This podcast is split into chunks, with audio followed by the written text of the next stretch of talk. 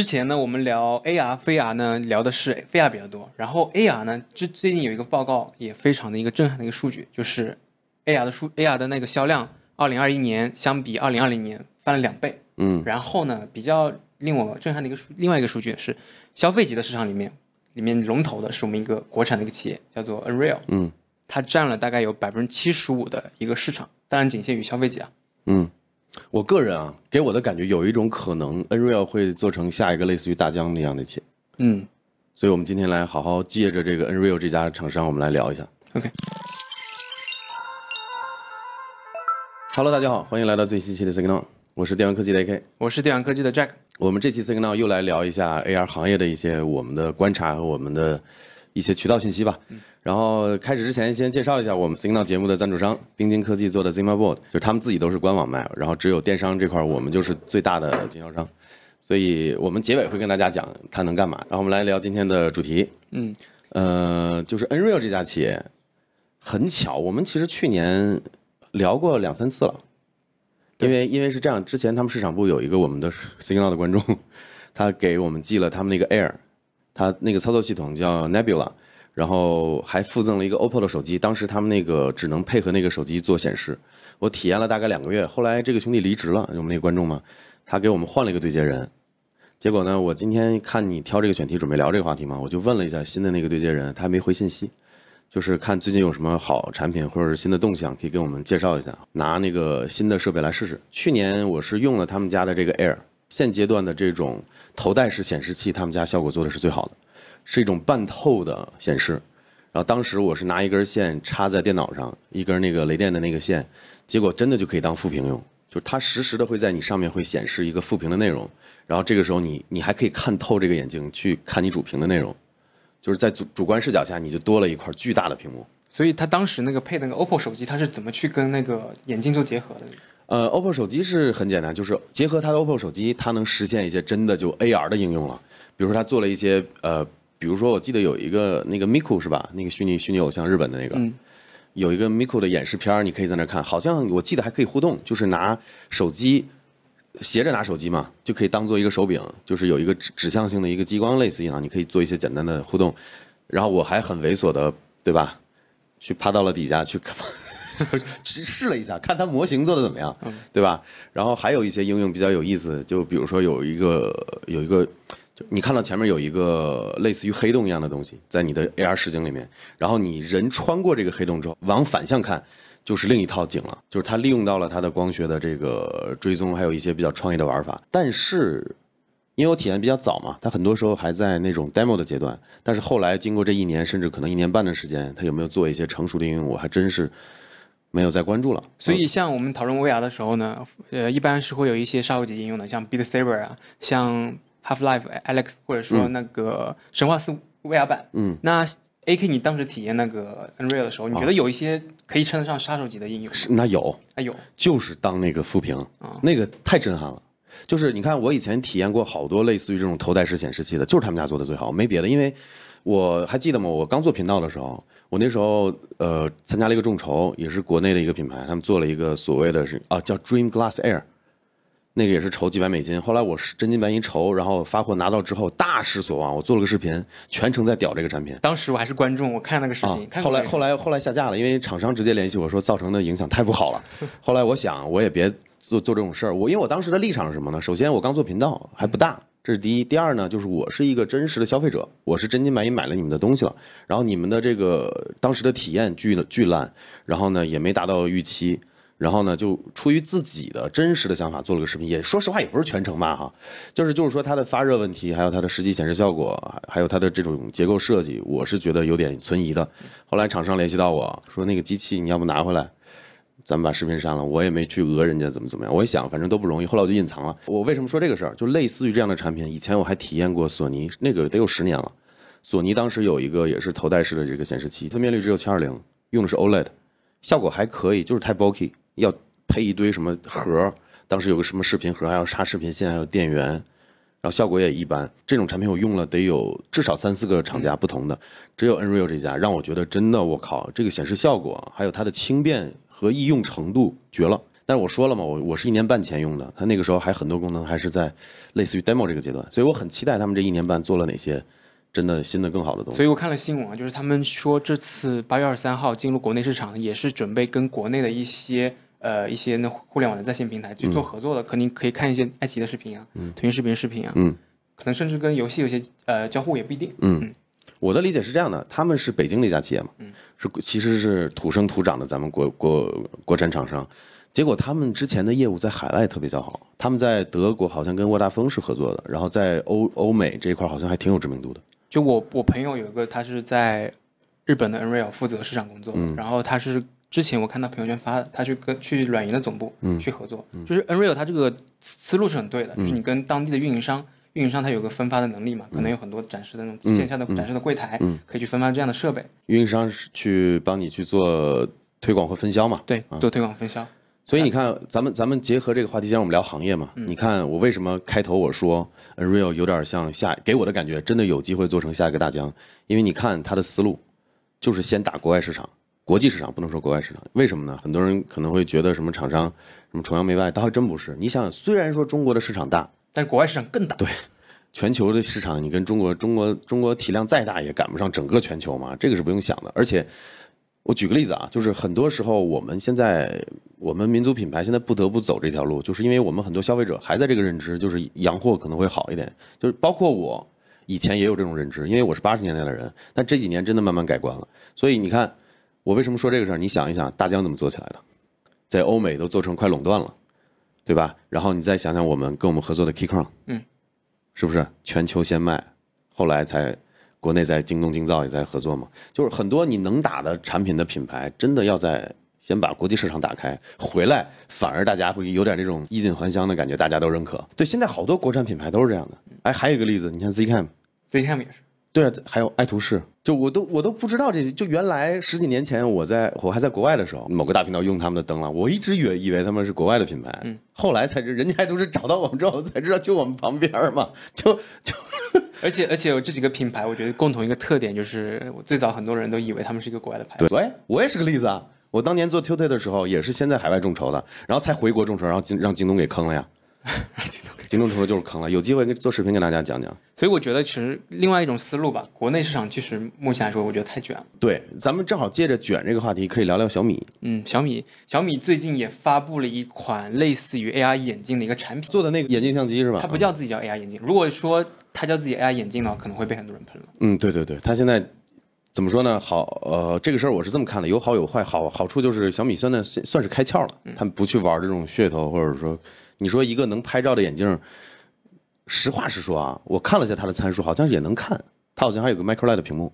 它是一个一款呃一一块那个索尼的 Micro OLED 的屏幕。啊，对，其实它叫自己 AR 也没确也没错。你看现在的眼镜，对吧？能能显示个外接屏幕，它也叫 AR，它就是 AR 的一种嘛。只不过它没有那么还没有那么全面的。它产品名字叫做那个。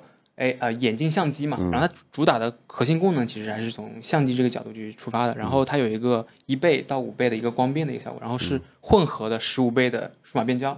那它其实 AR 的功能其实很少，就一个，就结结合了它的小爱同学可以做一个实时的一个翻译的效果。然后它还有更多的功能，比如说动植物的一个识别，它甚至都还没做出来。啊，等所以说它还是比较保守的。嗯。明白，就我研究了一下最近的那个一个第三方的一个研究报告，那个关于 AR 眼镜的那个销量，嗯，呃，一般像比较头部的，可能一个季度的销量可能就在几千到一万个这个销量。小米这一次就卖掉了一千万的销售额，按它的两千五百块钱的，呃，四千台，就四千台，已经很夸张了，就几一很短一段时间内的销量，嗯，所以说我觉得它是一个目前虽然说它不不叫自己 AR 了，那可能它很。很明显，他在 AR 方面去布局嘛，是很大的一个搅局者，嗯，可能也是很有希望把国内的 AR 市场带起来的一个事件，嗯，因为最近那个 Nreal 也是进入国内市场，要发布新的产品嘛，嗯，我特别期待 Nreal。其实我对小米这个小米这个体量，确实是可以做到一定程度上，呃，引导市场，也要或者说开启这个市场，它这个体量是能做到的。但是目前我的方向看啊，就是因为我还没有体验过他们家产品，就小米的那个眼镜，我们过两天买一个嘛，不贵嘛。两千多块钱，对。然后 Nreal 那个，我们想办法去搞一台。我也自己也是一年多没用 Nreal 家的产品了。Nreal 我给我的感觉真的是在往真正意义上的 AR 去在做尝试的。然后小米这块呢，比如说拍照和显示它毕竟只是 AR 所谓的 AR 这个大领域的一个小小的一个功能的分支。那我们当时其实呃聊到那个 Google I/O 上面那个 Google 展示的那个样机的时候，它也称那个翻译功能呢，也是一个 AR 眼镜，觉得其实小米跟它的也类似嘛，对甚至它有更强的一个呃相机的配置。对就 Google 那个能叫 AR 眼镜吗？还是当然，这些产品都可以叫 AR 眼镜。我刚才也可以叫，当然了，我刚我刚才不是说了吗？小米这个严格来说也可以叫自己 AR，只不过它可能比较担心反噬，对吧？人很多人就说你这只能拍照，你这怎么怎么能叫自己 AR？其实大类是没有问题的，就只要你能够结合现实和虚拟产生来影像，有个叠加，有个功能的应用，你可以定义成自己是 AR。所以咱们 Google 那个 Google 那个眼镜新的那个翻译眼镜那期视频我也说了嘛。我说，我的预测是，Google 会做两个不同的产品，一个是轻度的，只有翻译，针对特定人群的，它一定很小众；另一个可能是功能全一点的，售价会贵一点的，也体积会更大。嗯，这是我这是我的观点。其实虽然说我们呃聊每次聊到 VR 的时候呢，都是跟 V AR 就并列的嘛，但其实 AR 的市场跟 VR 的市场的体量相差是特别大的。嗯，那我看到一个第三方的数据，不一定准确，但是可以作为一个参考。嗯，那第二季度的 VR 的那个头显的销量大概是两百多万这个量级，那 AR 呢，第二季度只有个位数，只有八万多这个量级。嗯那 AR 更多的应用，而且还是局限于像 HoloLens 这种企企业级的、to B 的这种产品。那消费级的确实，呃，虽然说 Nreal 占了龙头嘛，但其实它占的销量其实也不多，所以我特别就是佩服这样的公司嘛。嗯，虽然说在目前市场还在开拓的这个阶段，它能够站出来，然后去勇于去开拓国外市场，还能带到国内来、去做这样一个龙头老大的一个感觉嘛。嗯，Nreal 好像在全球的 AR 消费类电子产品的出货量现在好像占它是排名第一的，二零二一年是占百分之七十五，二零二二年是占百分之八十一。虽然说他们总销量就全球总销量这类产品并不多，但是 A 但是 Nreal 它能抢到头部了，所以我说嘛，我给我的感觉有可能他们搞得好的话，真有可能做出下一个大疆来。而且他们在对于技术这块研发，包括光学这块研发，是专门有基地设置了一个基地，而且是不在北京的，嗯是在江苏这一块搞了一个基地，去专门研发光学呀，还有其他一些硬件上的一个创新。他们家我还记忆犹新呢，就是当时那个样品寄过来的时候，配了一个特别大的盒子，里面那个盒子本体很小，就是一个眼镜，但是它配了很多光学镜片，就给不同的那个近视或者怎么样的可以换插的那种。所以他想的还挺完善的。是的，而且它是磁吸的。我我要不说他们的那个产品做的很好，就是那个镜片上面带一个 po 类似于 Pogo Pin 一样的那个 magnet。其实呢，就是现在呢，还是我觉得相当于是 AR 的黎明前的一个黑夜，还没有迎来大规模的爆发。像国内我们观察到的一些企业，最大的就是做 AR 这一方面呢，就是 Unreal，嗯，还有雷鸟。雷鸟呢，其实它就是 TCL 下面的一个子公司，嗯，然后它 TCL 它除了雷鸟这个子公司之外呢，还有像华星光电，专门做显示这一块的一个公司。所以说他们在于显示这一块呢是很很深的积累的，他们也是比较适合去做 AR 还有 VR 这类产品的。就你刚才提到 TCL，他们比如说在技在技术这块儿特别有储备，所以他们能把 AR 产品做好，我觉得还真不是。就是有些做技术或者做底层供应的这些部件的这些厂商，他们认为他们自己产品显示，哎，我们这个产品主打显示嘛，显示效果好就一定能买，其实不是的。现在更多的人是注重这个平台有没有内容，说有没有游戏，有没有完整的一个生态，使用的体验是什么。就是显示虽然说是很重要的一个点，是一个核心的部部件，但是能把显示这块做好，跟你能不能把一个整个这个产品和生态，还有整个这个闭环打造好，完全是两个逻辑。所以我觉得，像 TCL，即使它有华星光电、有什么雷鸟这些有这些子公司或怎么样，它显示这块有很大的积累，它不一定能把 AR 产品做好，就是它能把产品本身做好，但是它不一定能把这个产品做成功，这两个概念。像类似于 Nreal 和老罗，甚至苹果这些企业，可能都会比这些只专攻底层技术的人，可能要做得更好。这是我的浅见啊。他们可能也可以从这个市场上面分到很大一块肉啊。就其实他们可能做这产品也是说，向其他的厂商去展示他们的一些技术，也不一定。对，哎，对对，他们可能做这个，可能更多的是一试水，二是也是给其他厂商看看他们的技术力。而且他其实也可以说跟一些内容的平台去合作嘛。可能说有一个专门的做 AR、VR 行业的巨头，他不不做硬件，然后跟 TCL 这样厂商去合作也是可以的，我觉得。话说回来，我觉得老罗可能还真能做出点有意思的东西。他是挺懂大众需求的，他能把一些细节做好。哎，对，就是很多产品，你你把细节做好，让用户觉得他的需求被满足了，比他产品本身的规格可能要更强。我觉得可能老罗他们，我现在不知道他们做的什么产品啊，但我大胆预测一下，他们的第一代产品，所谓的这 AR 的这些产品，一定不是大家理解的哇，能干这个，能干这个，能干这个，能干，有一堆功能，可能就是专精某几个，比如说拍照，拍照是个很好的方向，这种时时刻刻戴在头上的这种穿戴设备，拍摄是巨有用的，很多人意识不到。我以前用 Google Glass 的时候，嗯，拍到过车祸。车祸对，就就我面前，我开车的时候，右边左边有有车给碰了，梆的一声，然后这个时候我要拿手机，我拿出来，这是很这是很慢的，但是眼镜你只需要一个操作就能拍照录像。还有呢，可能就是做一些显示，现在就两个大类的嘛。从这个思路来看。我觉得老罗他们的产品可能会跟 Nreal 直接形成竞争，还有小米的那个眼镜相机，我觉得老罗会在这个方向发力，没有别的了。你你要实现那些科幻电影里面那些场景，你需要特别复杂的传感器，嗯，你需要特别复杂的算法，你还需要特别高效的芯片，因为这种形态的东西电池做不大，必然要在传感器上考虑能耗的降低能耗，然后你还要考虑芯片计算的这个能耗，你还要保证它有足够的算力。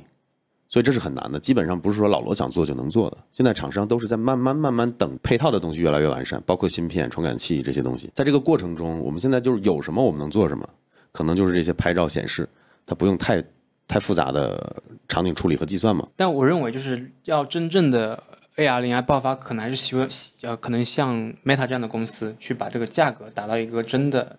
就甜点的一个价格才能真正迎来爆发。在这之前呢，可能还是需要用一些，比如说比较大家能实际用到的一些功能，像 A K 说的拍照呀、录像这些功能，去慢慢的触及到更大的受众。嗯，目前来说，还是我觉得最未来五年可能还是这样一个状态。嗯，对，未来三五年可能还是这个真是这个状态，不是因为大家需求是这个，而是现在 A R 的产品只能做出这些。对，我不相信 Meta、苹果、微软他们在实验室里面没有这种特别大型的，然后能实现好多复杂功能的，一定有。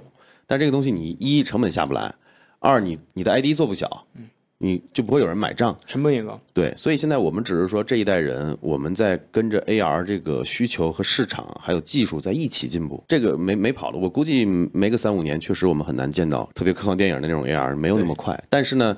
总结一下，就是你说现在拍照显示那算不算 AR？其实严格来说算，因为你只要能结合现实场景，你有一些应用，它就是 augmented reality，就是一种增强现实。嗯，我们今天就这关于这个 AR 的话题就聊差不多这么多，然后等着我们看能不能拿到一些新的，包括小米的机器、Nreal 的机器。过一段时间我们如果拿到了，体验完了，再再跟大家做视频分享。呃，我我会觉得还是那个观点，呃，大家可以关注一下 Nreal。我觉得体验过他们的产品之后，我对这家企业还有品牌还有他们的产品特别有信心。然后有可能还真做成那种类似于大疆的那种感觉，我我个人的想法。然后我预计啊，老罗的第一代的 AR 产品跟 Nreal 会展展开直接竞争。咱们做自媒体的龙头老大，尤其是在国内，最大的是谁？你知道吗？我觉得不知道呀。就网信办呀。网信办为什为啥？他管我们所有的这个，就是我们属于我们老板的老板的老板。就网信办来约束一切网络上的这些信息嘛，一些不合规的或者一些有煽动性的、违法乱纪的这些东西就处理掉嘛。懂了，网信办是负责封号了是吧？对，所以我们今天就来聊聊相关的消息，就是网信办旗下的《中国网信》这本杂志邀约了那个 Elon Musk，撰写了一篇文章。嗯，这个事儿还挺少见的，一个我们国家的这种属于国家。国家级的发行机关去刊登一个外资老板自己撰写的一个文章，我觉得这事儿还挺罕见的。嗯，所以我们今天来聊聊关于特斯拉还有伊隆马斯克相关的最近的一些事儿。Hello，大家好，欢迎来到最新一期的 Signal，我是电玩科技的 AK，我是电玩科技的 Jack。我们 Signal 一如既往聊科技内容、科技新闻、行业动向。对，先感谢一下我们节目的赞助商冰晶科技做的 Zima Board。这个小东西呢是桌面级的一个小小服务器，呃，用几句话概括就是颜值比它高的性能没它好，扩展性没它强，然后性能比它强的没他们这么小巧和好的 ID。这个东西属于我们这类人的一个玩具。详细它能干嘛呢？我们结尾会给大家介绍。我们开始聊今天的内容。最近我看那个特斯拉的新闻特别多。特斯拉新闻好多，对，尤其是最近，我们这期视频可能点比较散。一个点是什么呢？就是验证了我们之前做那期视频嘛。呃，首先我们国产化已经达到官方自己说了，之前官对之前官方没说，但我之前估计怎么着得百分之九十几了。然后特斯拉中国的公关负责人是吧？陶林，嗯，前两天说已经达到百分之九十五了，这这是一个事儿。另一个消息就是，我看特斯拉那个上海工厂好像达到一百万的产能了，是吧？已经已经生产出第一百万辆车了。对，啊、之前我们也说了，差不多它年产量能做到一百万。有个图片给大家给大家看一下，对对对。然后还有一个什么事儿？关于关于特斯拉的，就是我们刚才开头介绍的呀，哦就是开头介绍的办对，还还有就是我们开头介绍的这个网信办刊登了伊隆马斯克写的这个“相信科技创造美好未来”嘛，推荐大家去看一下。就是可能很多人说这个稿子是不是马斯克自己写，我倾向是他自己写。看他的这个表达，他对科技的这些判断和理解，我觉得挺有价值的，也不长，好像一两千字吧，也就顶天。嗯，大家去看一下，我觉得还挺有意思的。我们今天可以来好好聊一下相关的这些事儿。上个月我们聊了嘛，就是跟大家讲了一下我们对特斯拉这个品牌是怎么看的。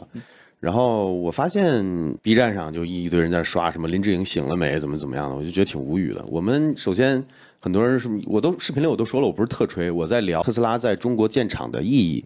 你说吹它干嘛呢？贬它干嘛呢？事实就是这样子。上海政府跟他签的，又不是我跟他签的。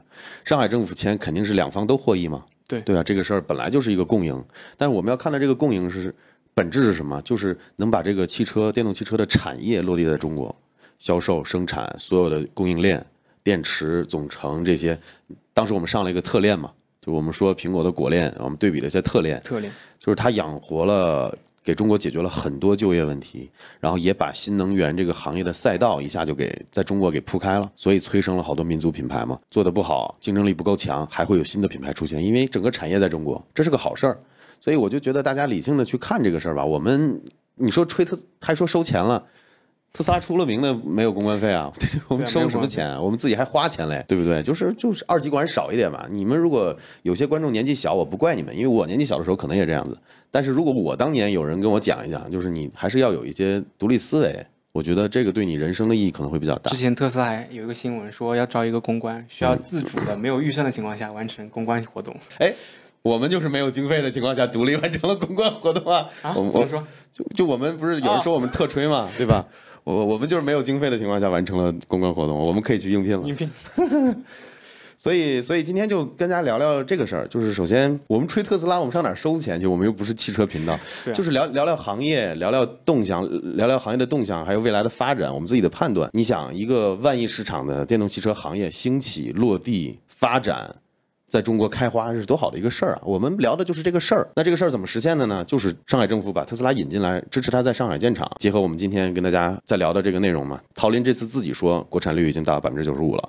还有哪些没国产化？那肯定无非就是就是自动驾驶相关算法相关的那些东西还没有国产化嘛。这个可能很难，但是我相信慢慢也会这个比例不会停滞在百分之九十五九十五的，还会再上升的。然后另一方面就是上海的工厂。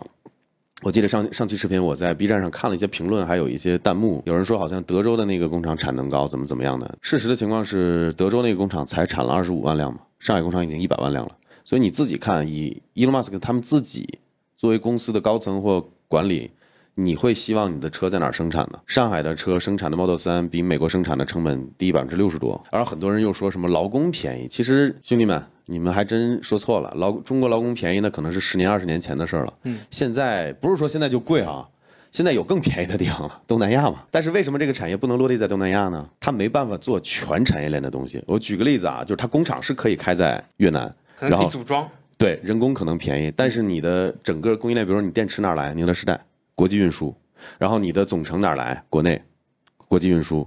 仓储，然后你的比如说你的外壳啊，或者其他的材料哪儿来啊？中国国际运输加仓储。东南亚的这些国家就电动汽车很难做到全产业，中国呢就不一样了。中国我们很就你可以这么理解，百分之九十五国产率之后，就是百分之九十五的东西就是在本国产，本国本国的物流仓储。没有这些税啊、什么运输啊、国际上的影响啊，对吧？这就是中国的优势。所以大家看问题要看到本质啊，不是说中国劳工便宜，人家才落地到中国。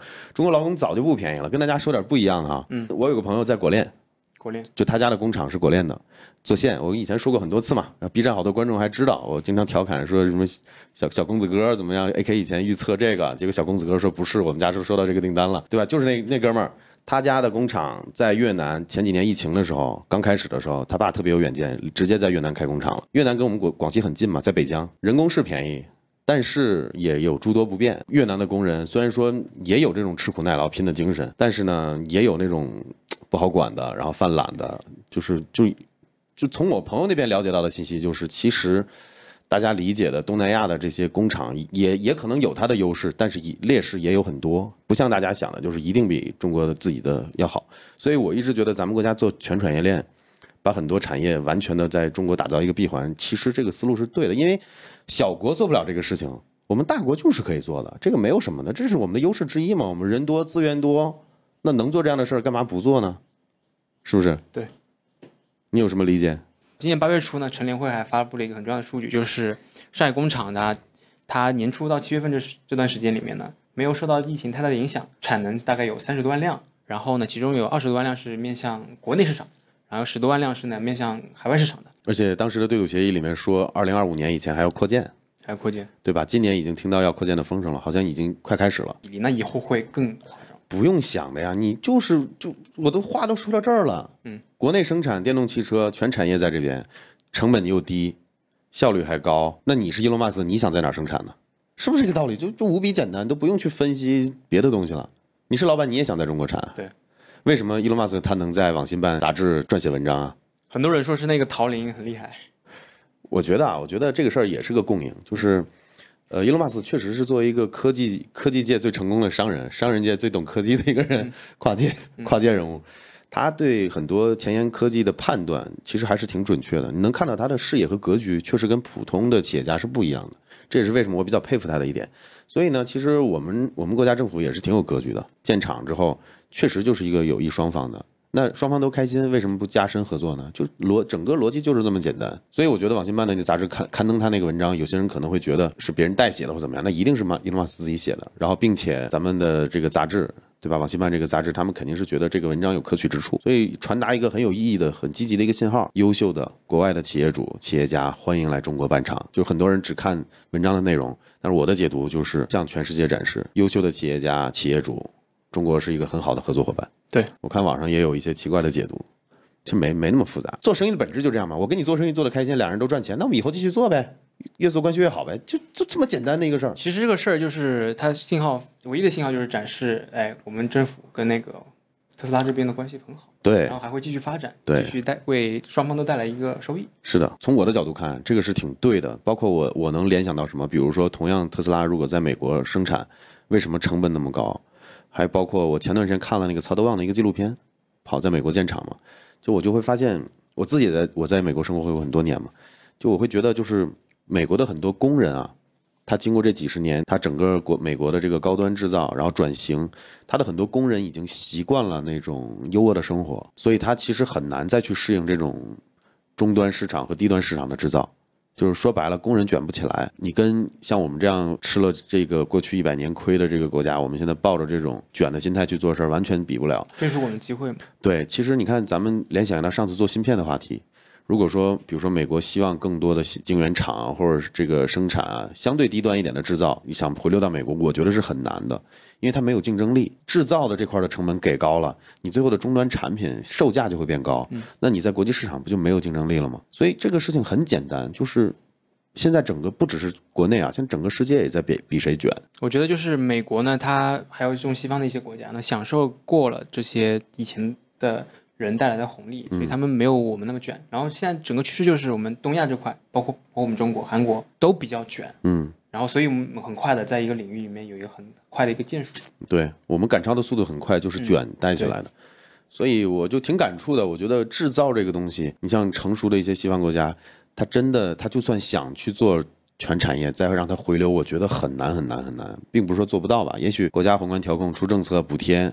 你看美国以前都不干这事儿，现在干了，有没有效果不好说。就算起到一点效果，我觉得也是杯水杯水车薪。你说芯片芯片就补补个五百多亿，那么多企业，然后你整个所有的劳工、所有的工资、人员的工人的工资都已经是这个水平了，你不可能拉低它，对吧？但是你看三星、台积电，它可能就没有这么高的成本在生产这一块，尤其是低端一些的东西的生产。所以我觉得咱们国家在很多领域还是有机会的。嗯，就是因为我们我们有这个态度，所以今天我们就借着特斯拉最近的一些新闻，对吧？聊了一下我们对算是上上期特斯拉那个那个事件的一个一个延伸和补充吧，也是我们的一些解读，对吧？我们很多观点得到印证了。首先，这个产能上来了，国产化率国产化率到九十五了，他们官方自己说的。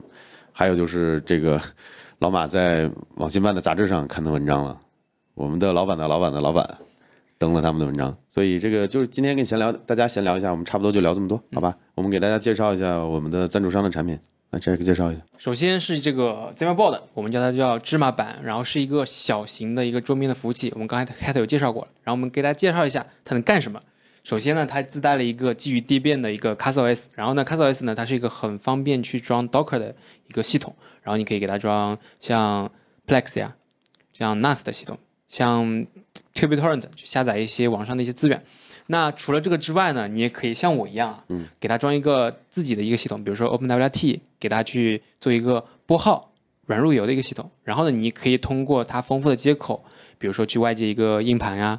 外接一个无线的网卡，外接一个有线的网卡，作为一个家庭的一个小的一个小型的服务器，放在桌面上面呢也很好看。然后呢，它有一个很好的 ID，很好的外观设计，我觉得是可以推荐给大家的。最近我要做一个事儿，我就是把特斯拉特斯拉的车控接进来，手机 app 能控制特斯拉的功能都能在这上面实现，通过 Home Bridge，所以可玩性很高吧，就是适合这种想折腾的人。但是同其实它更大的受众应该是小白，你拿回去就可以用。它自己带了一个地变系统的 CastleOS。